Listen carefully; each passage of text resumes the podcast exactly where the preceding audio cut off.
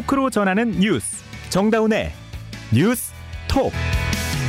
여러분 안녕하십니까? 7월 21일 주요 뉴스 전해드립니다.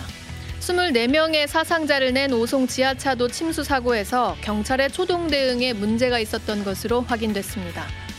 오늘 낮 서울 신림동에서 30대 남성이 흉기로 난동을 부려 한 명이 사망하고 3명이 다쳤습니다 일본의 원전 오염수 방류가 초읽기에 들어간 가운데 중국 정부가 일본산 수산물에 대한 검역을 강화하며 사실상 수입 제한 조치에 나섰습니다. 울산과 제주에 이어 대전에서도 정체불명의 국제 우편물이 잇따라 발견되면서 경찰과 유관기관이 확인에 나섰습니다. 오늘 방송 CBS 레인보우와 유튜브 녹화 채널에서 화면으로도 보실 수 있습니다.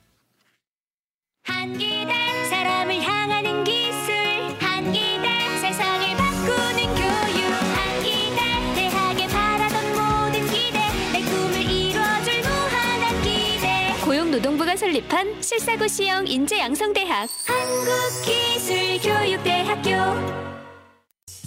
서울의 중심 대학 서경대학교. 서경. 공부도 취업도 창업도 서경대학교. 서경. 내 인생을 바꾸는 힘 서경대학교. 서경. 실용이 최고의 가치 서경대학교. 서울 정릉에 있는 서경대학교는 76년 된 4년제 종합대학입니다. 갓 부임한 20대 중반 교사 A씨가 그제 학교에서 숨진 채 발견됐죠. 오늘 새벽 유족만 참석한 가운데 조용히 고인의 발인이 진행됐습니다. 여전히 학부모 갑질 의혹부터 이 확인되지 않은 소문까지 무성한데요. 이 사건 취재 중인 양영욱 기자와 이 의혹들 그리고 교권 추락의 실태를 짚어보겠습니다. 양영욱 기자 안녕하세요. 안녕하세요. 네, 일단 이 사건 개요부터 다시 한번 정리해 주시죠. 네, 지난 18일이었습니다. 서울 서초구 서희초등학교에서 20대 중반 여교사 A 씨가 숨진 채로 발견됐는데요. 이후에 온라인 커뮤니티에서는 A 씨가 지난주 학부모로부터 괴롭힘을 당하는 등 학부모의 과도한 민원으로 힘들어했다며 학부모 갑질 의혹이 나오고 있습니다. 예. 그러니까 유가족들도 어제 기자회견을 해서 학부모 갑질 의혹을 제기한 건가요?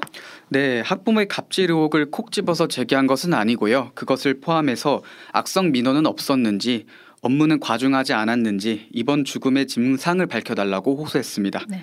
A 씨 외삼촌의 말을 들어보시죠.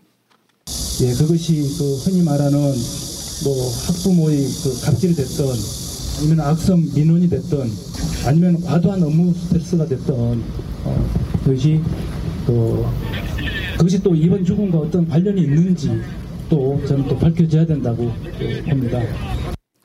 지금 학교는 어떤 입장입니까? 네, 경찰과 학교 모두 신중한 입장입니다. 그러면서 제기되는 의혹 중에서 명확히 사실이 아닌 것은 바로 잡았는데요. 예.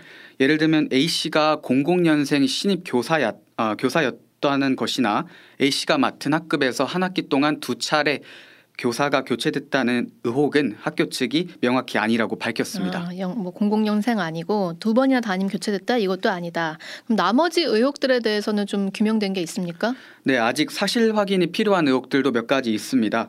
먼저 학교 폭력 피해 학생의 부모가 A 씨에게 과도한 민원을 제기했다는 의혹입니다. 네. 우선 학교는 어제 공문을 통해서 A 씨가 맡은 학급에서는 올해 학교 폭력 신고 사안이 없었으며 학교 폭력과 관련해 해당 교사가 교육지원청을 방문하는 일도 없었다고 설명했는데요. 하지만 학교 폭력 신고가 없었을 뿐 지금까지 취재를 종합하면 A 씨 학급에서 한 학생이 다른 학생의 이마를 연필로 긋는 사건이 있었던 것으로는 보입니다. 예. 특히 서울교사노조는 20일, 21일 A 씨의 동료 교사들의 제보를 하면서 음. 어, 학부모 갑질 의혹을 구체적으로 제기하고 있는데요. 네네. 내용들을 살펴보면 이번 사건과 관련해서 피해 학생의 학부모가 교무실로 찾아와서 교사 자격이 없다 어. 이렇게 폭언을 하거나 한 학부모가 나 누구 아빠인데 나 뭐 하는 사람인 줄 아냐 내가 어. 변호사다 라고 하는 등 과도한 민원을 제기한 사실이 있었다고 합니다. 네. 또 어제 학교 측이 발표한 공문이 학부모회 요청으로 수정됐다는 의혹도 제기됐는데요. 이 역시 음. 정확히 확인된 바는 없습니다. 조금 더 지켜봐야겠는데 이번 사건과 관련해서 지금 경찰도 수사에 돌입한 건가요? 네, 맞습니다. 교사의 죽음을 둘러싼 의혹이 커지는 만큼 경찰은 적극적인 수사를 통해서 죽음이면 어떤 사건이 있었는지 어, 확인할 예정입니다. 당장 서희초등학교 교장이나 교감 등을 포함해서 학교 관계자들을 상당수 불러 참고인 조사를 진행할 예정이고요. 네. 다만 경찰도 이번 사건으로 인해 학생과 학부모들이 어, 받을 충격을 감안해서 신속하고 조용하게 조사를 진행한다는 입장입니다. 그렇군요. 경찰 조사는 좀 차분히 지켜봐야겠습니다. 지금 학교 앞에 뭐 조화, 뭐 국화꽃이 굉장히 많이 있다고 하는데 추모 분위기는 좀 어떻습니까? 네, 교사들은 학부모들의 과도한 민원으로 힘들었던 자신의 경험을 떠올리면서 A 씨의 죽음을 자기 일처럼 안타까워했습니다. A 씨를 추모하기 위해 서희초등학교를 찾았던 한 교사의 말을 들어보시죠. 정말 누구 하나 죽어야 이, 런 교육 현상이 바뀌려나 하는 얘기를 선생님들이 정말 많이 하셨거든요. 선생님이 이렇게 가시게 되었다는 게 너무 애통합니다.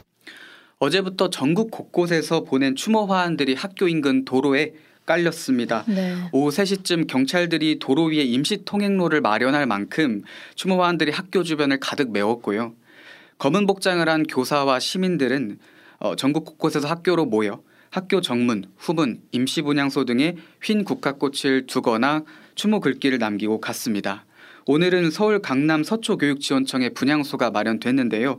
어제와 마찬가지로 검은 옷과 마스크를 쓴 교사와 시민들이 분향소를 찾아 어, 애도의 뜻을 표했습니다. 동료 교사분들이 정말 자기 일처럼 느끼시는 것 같아요. 네, 교- 아무래도 교사 스스로 오롯이 업무 스트레스를 당- 어, 감당하고 학부모의 악성 민원들을 해결하는 현실이 다 보니 교권 추락 논란은 어제 오늘 문제가 아니지 않습니까? 네, 네.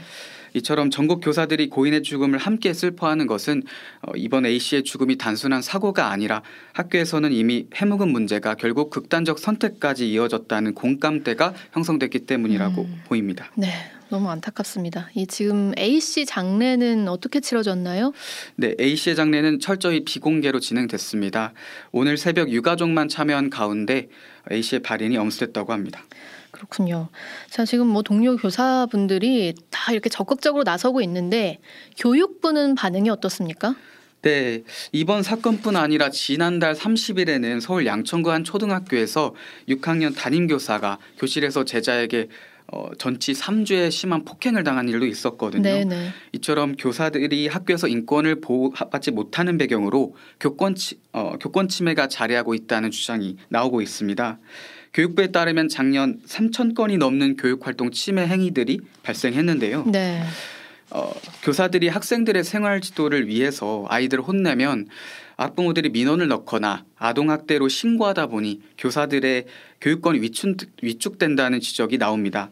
교육부는 오늘 서울 서초구 한국교원단체 총연합회에서 기자간담회를 열, 아, 간담회를 열어 학생인권 조례를 정비하고 교원의 정당한 교육 활동을 보장하도록 관련 법률들을 정비하겠다고 밝혔습니다. 네, 여기까지 듣죠. 양영욱 기자였습니다. 네, 감사합니다. 다음 소식입니다. 서울 신림동에서 30대 남성이 흉기로 난동을 부려서 한 명이 사망하고 세 명이 다쳤습니다.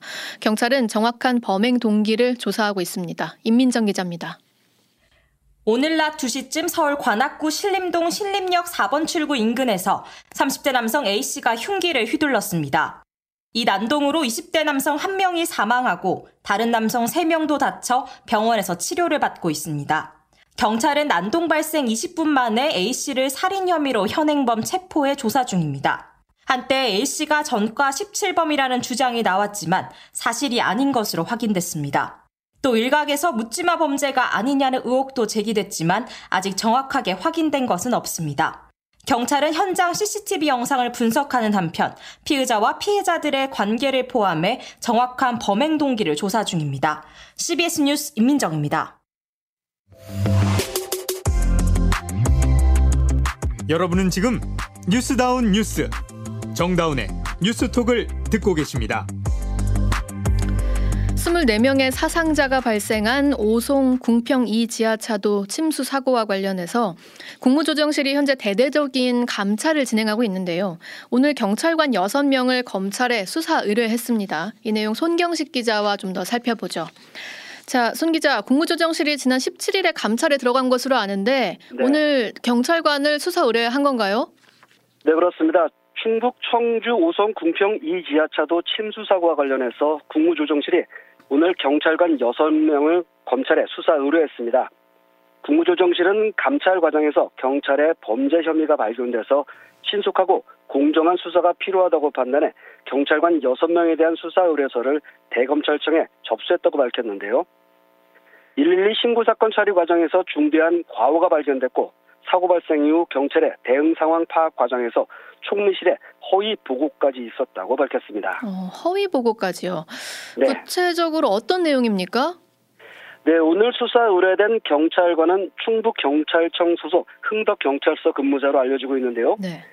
충북 경찰청과 흥덕 경찰서에 대해서는 지난 15일 사고 발생 당시 경찰이 참사 사고가 발생한 궁평 2 지하차도에 대해서 교통 통제를 하지 않아 관련해서 감찰이 진행 중이었습니다.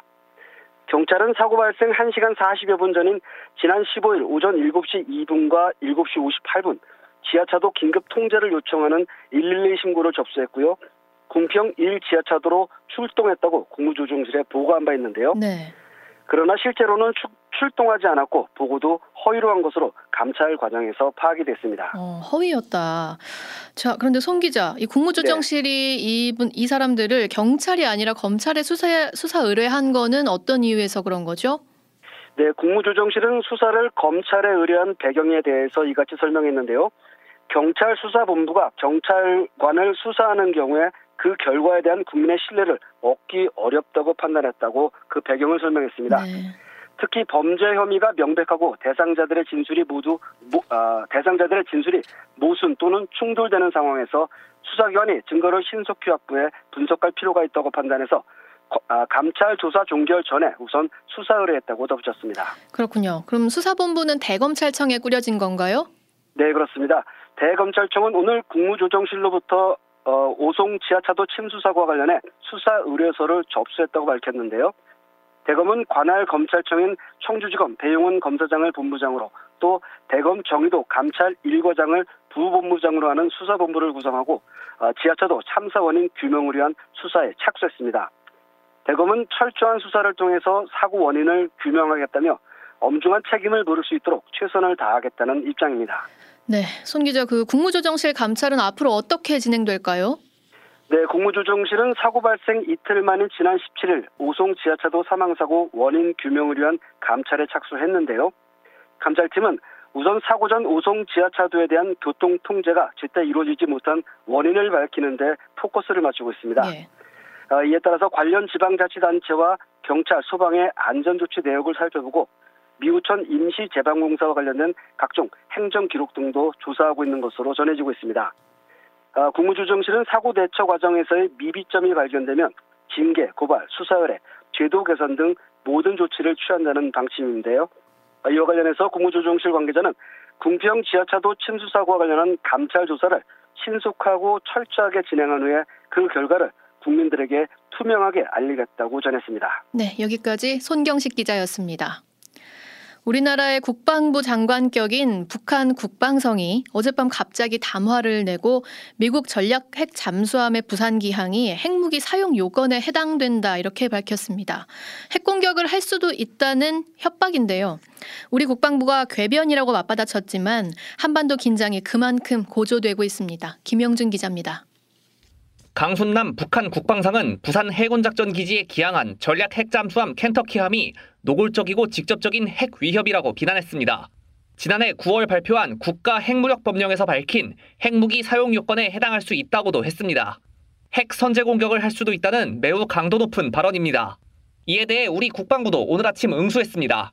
NCG, 즉 핵협의그룹 회의와 전략 핵잠수함 전개는 북한의 핵과 미사일 위협에 대한 정당한 방어적 대응 조치라고 맞받아쳤습니다. 그러면서 한미동맹에 대한 어떠한 핵 공격도 정권의 종말로 이어지게 된다고 강하게 경고했습니다. 그런데 문제의 전략 핵잠수함 켄터키함은 오늘 우리나라를 떠났습니다. 어디로 가는지는 알려지지 않았습니다. 지난해부터 연합훈련이나 전략자산 전개 때마다 이런 식으로 강대강 대치가 한반도에 이어지고 있는데 우발적 무력 충돌의 가능성도 그만큼 높아지고 있습니다. CBS 뉴스 김영준입니다. 국회 외교통일위원회에서 김영호 통일부 장관 후보자에 대한 인사청문회가 열렸습니다. 김 후보자의 도덕성과 자질을 두고 여야가 경론을 벌였습니다. 백담 기자입니다. 오늘 오전 김영호 통일부 장관 후보자 인사청문회에 앞서 여야는 자료 제출 부실 논란을 두고 공방을 벌이다 1시간 반 만에 파행됐습니다. 민주당은 김 후보자의 자료 제출이 부실해 청문회가 불가능하다고 주장했고 국민의힘은 과거 청문회 자료 제출 건수를 제시하며 반박하고 나섰습니다.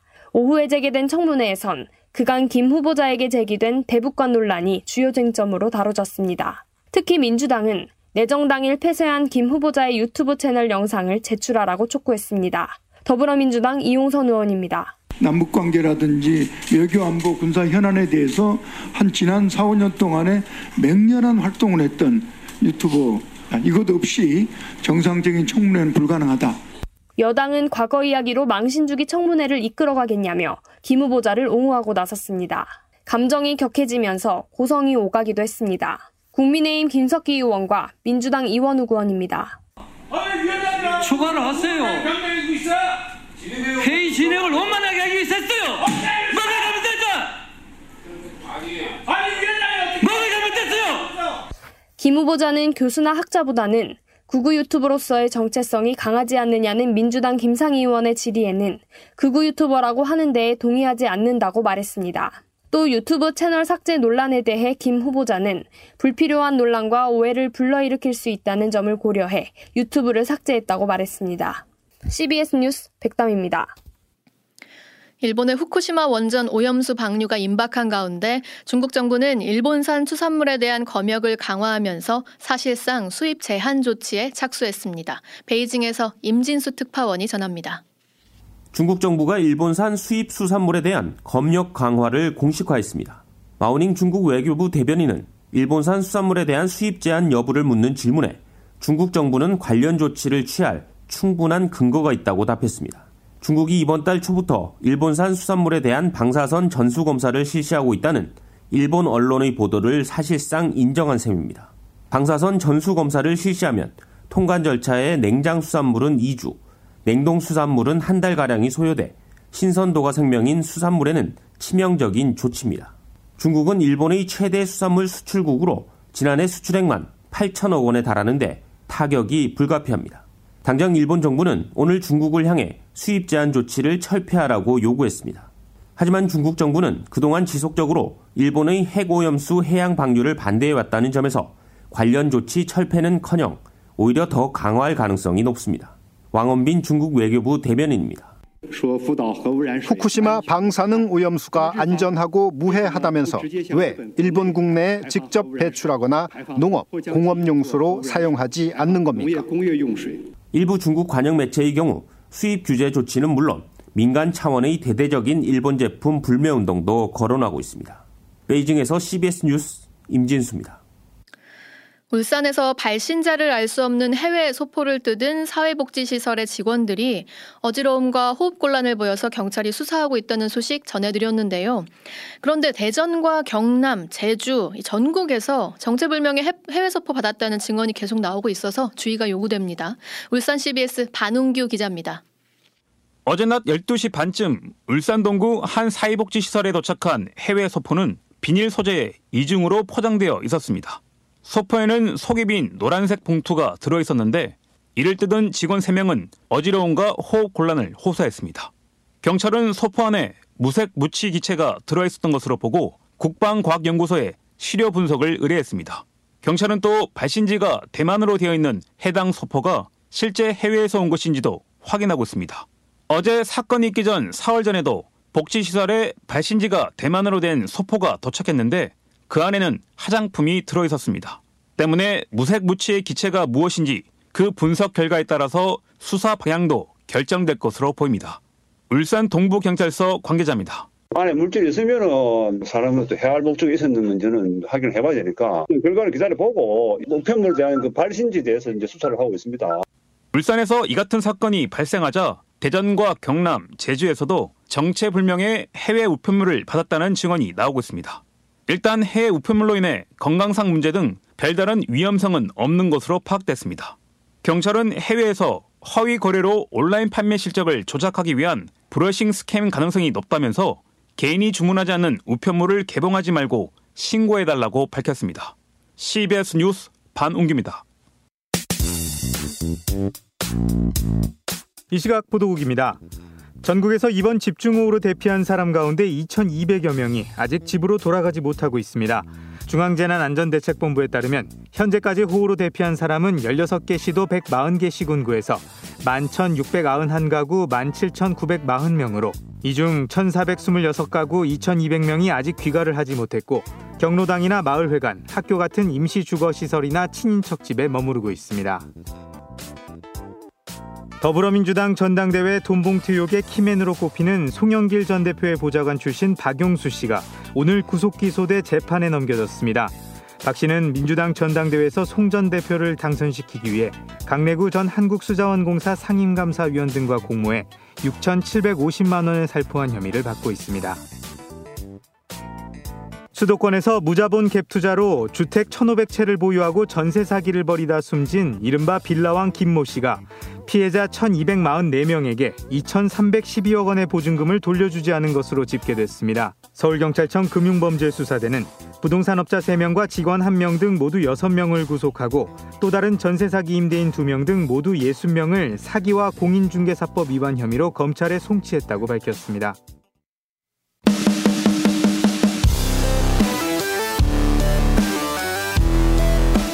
온라인 핫 이슈를 짚어봅니다. attention 뉴스. attention 뉴스 김동빈 기자 어서 오세요. 네 안녕하세요. 네, 오늘 가져온 소식. 네, 첫 번째 소식은 윤석열 대통령 장모 다시 구속입니다. 아, 조금 전에 나온 소식이죠. 예, 그렇습니다. 땅 매입 과정에서 통장 잔고 증명서를 위조한 혐의로 재판에 넘겨진 윤석열 대통령의 장모 최모 씨가 항소심에서 실형을 선고받고 그 자리에서 법정 구속됐습니다. 아. 그 의정부지법 형사 3부는 오늘 오후 사문서 위조 등의 혐의로 기소된 최 씨에 대한 항소심 선고 공판을 진행했는데 징역 1년에 1 년을 선고했고요. 예. 법정 구속했습니다. 요 여기 혐의를 보면 지, 지난 2013년도에 경기 성남시 도촌동 토지 매입 과정에서 그 공모해 은행에 347억 원을 예치한 것처럼 통장 잔액 증명서를 가짜로 만들고 이를 행사한 혐의. 음. 그러니까 사문서 위조랑 위조 사문서 행사 혐의를 받고 네. 있습니다. 또 부동산 실명법 위반 혐의도 받고 있습니다. 예. 앞서 1심 재판부도 사실 같은 판단을 했어요. 당시에도 이 죄질을 되게 심각하게 봤는데 1심 재판부는 이게 위조 잔고 증명서의 액수가 거액이다. 음. 그리고 수회에 걸쳐 지속적으로 범행했다면서 위고 장 위, 위조 위장고 증명서를 재판의 증거로 현출하는 등 재판의 공정성을 제, 저해하려는 한 점. 차명으로 부동산을 매입해 상당한 이익을 취득한 것으로 보인다. 이렇게 음. 판단을 하기도 했습니다. 네. 1심에서도 사실 징역 1년을 선고받고 법정 구속됐었거든요. 네네. 근데 보석으로 풀려났다가 이번에 다시 2심에서 법정에 또 법정 구속됐습니다. 구속. 그렇군요. 다음 소식은요? 예, 다음 소식은 무당층이 늘고 음. 있다. 이게 뭐 무당이 그 그 무당이 아니죠. 지지하는 네. 정당이 없다 이런 뜻인데요. 총선 얼마 안 남았는데 무당층 늘고. 있대요. 총선을 9개월 앞두고 무당층이 늘고 있다 이런 여론조사 결과가 나왔습니다. 오늘 발표된 한국 갤럽 조사에 따르면 무당층은 32%였습니다. 예. 이게 윤석열 정부 출범 후 최대 규모라고 하네요. 이게 특이한 게 원래 선거가 다가오면 지지층이 결집하잖아요. 네네. 그래서 무당층이 줄어드는 그런 흐름을 보이는데 이번 같은 경우 좀 다를 수 있다. 이런 어. 가능성이 제기되고 있습니다. 국민의 3분의 1이 어디도 지지하지 않는다라고 네, 말씀하시는 거죠. 거네요. 지난 총선 같은 경우 보니까 선거 9개월을 앞둔 2019년 7월에는 무당층이 24% 정도였어요. 어, 갤럽 조사 기준으로. 한 10% 정도 차이 나네요 네, 지금이랑. 그렇, 그러니까 네, 십- 확실한 차이를 보이는 거죠. 예. 일각에서는 그래서 무당층 증가로 내년 총선 투표율이 떨어지는 거 아니냐 이런 예측도 나오고요. 또 새로운 신당 창당 얘기가 나오잖아요. 아, 신당 그래서 창당. 네, 신당 창당에 탄력을 받을 수 있는 지표 아니냐 이런 설명도 가능한데 예. 좀 흐름을 이제 주의 깊게 지켜봐야 될 것 같습니다. 음. 이번 조사는 7월 18일부터 20일 전국 만 18세 이상 1,001명을 대상으로 조, 조사했고요. 표본 오차는 95% 신뢰 수준의 플러스 마이너스 3.1% 포인트입니다. 네. 자세한 사항 중앙선거 여론조사 심의위원회 참조하시면 되고요. 오늘 김동빈 기자 여기까지 듣겠습니다. 네, 감사합니다. 이어서 날씨 전해드립니다. 이수경 기상 리포터. 네, 연중 가장 덥다는 중복인 오늘 폭염특보가 내려진 내륙을 중심으로 무더위가 기승을 부렸습니다. 전주가 35.4도까지 오르며 전국에서 가장 더운 곳으로 기록됐고 서울도 어제보다 기온이 높은 34.3도를 보였는데요. 오늘 밤에는 서쪽 지역을 중심으로 최저 기온이 25도를 웃도는 열대야가 나타날 것으로 보입니다. 하지만 내일은 장맛비가 내리면서 오늘보다 기온이 낮겠고 폭염의 기세가 다소 주춤하겠는데요. 서울의 경우 내일 아침 기온은 26도, 낮 기온은 32도가 예상됩니다. 한편 대기가 불안정해지면서 이 시각 이후로는 내륙을 중심으로 5에서 40mm 정도의 소나기가 오는 곳이 있겠는데요. 주말인 내일과 모레는 정체 전선의 영향으로 곳곳으로 많게는 100mm가 넘는 장맛비가 내릴 것으로 보입니다. 내일 새벽에 제주도와 전남 해안을 시작으로 낮에는 남부지방, 오후부터는 그 밖에 전국으로 장맛비가 확대되겠는데요.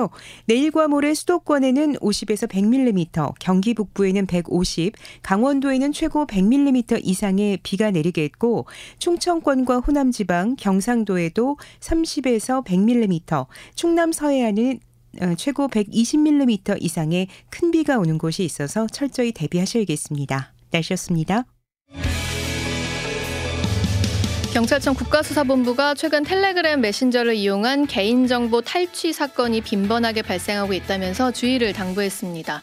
이 텔레그램 공식 계정에서 발송한 문자인 것처럼 속여서 계정 재인증을 위해 피싱 사이트에 접속하게 하고 그래서 대, 개인정보를 탈취한다는 건데요. 아직까지는 피해 사례가 크진 않지만 스마트폰에 저장된 주민등록증, 운전면허증, 여권사진 이런 것들 다 즉각 삭제하시라고 당부했습니다. 이번 주 정다운의 뉴스톡 여기까지. 여기까지고요. 여러분 즐거운 주말 보내십시오. 고맙습니다.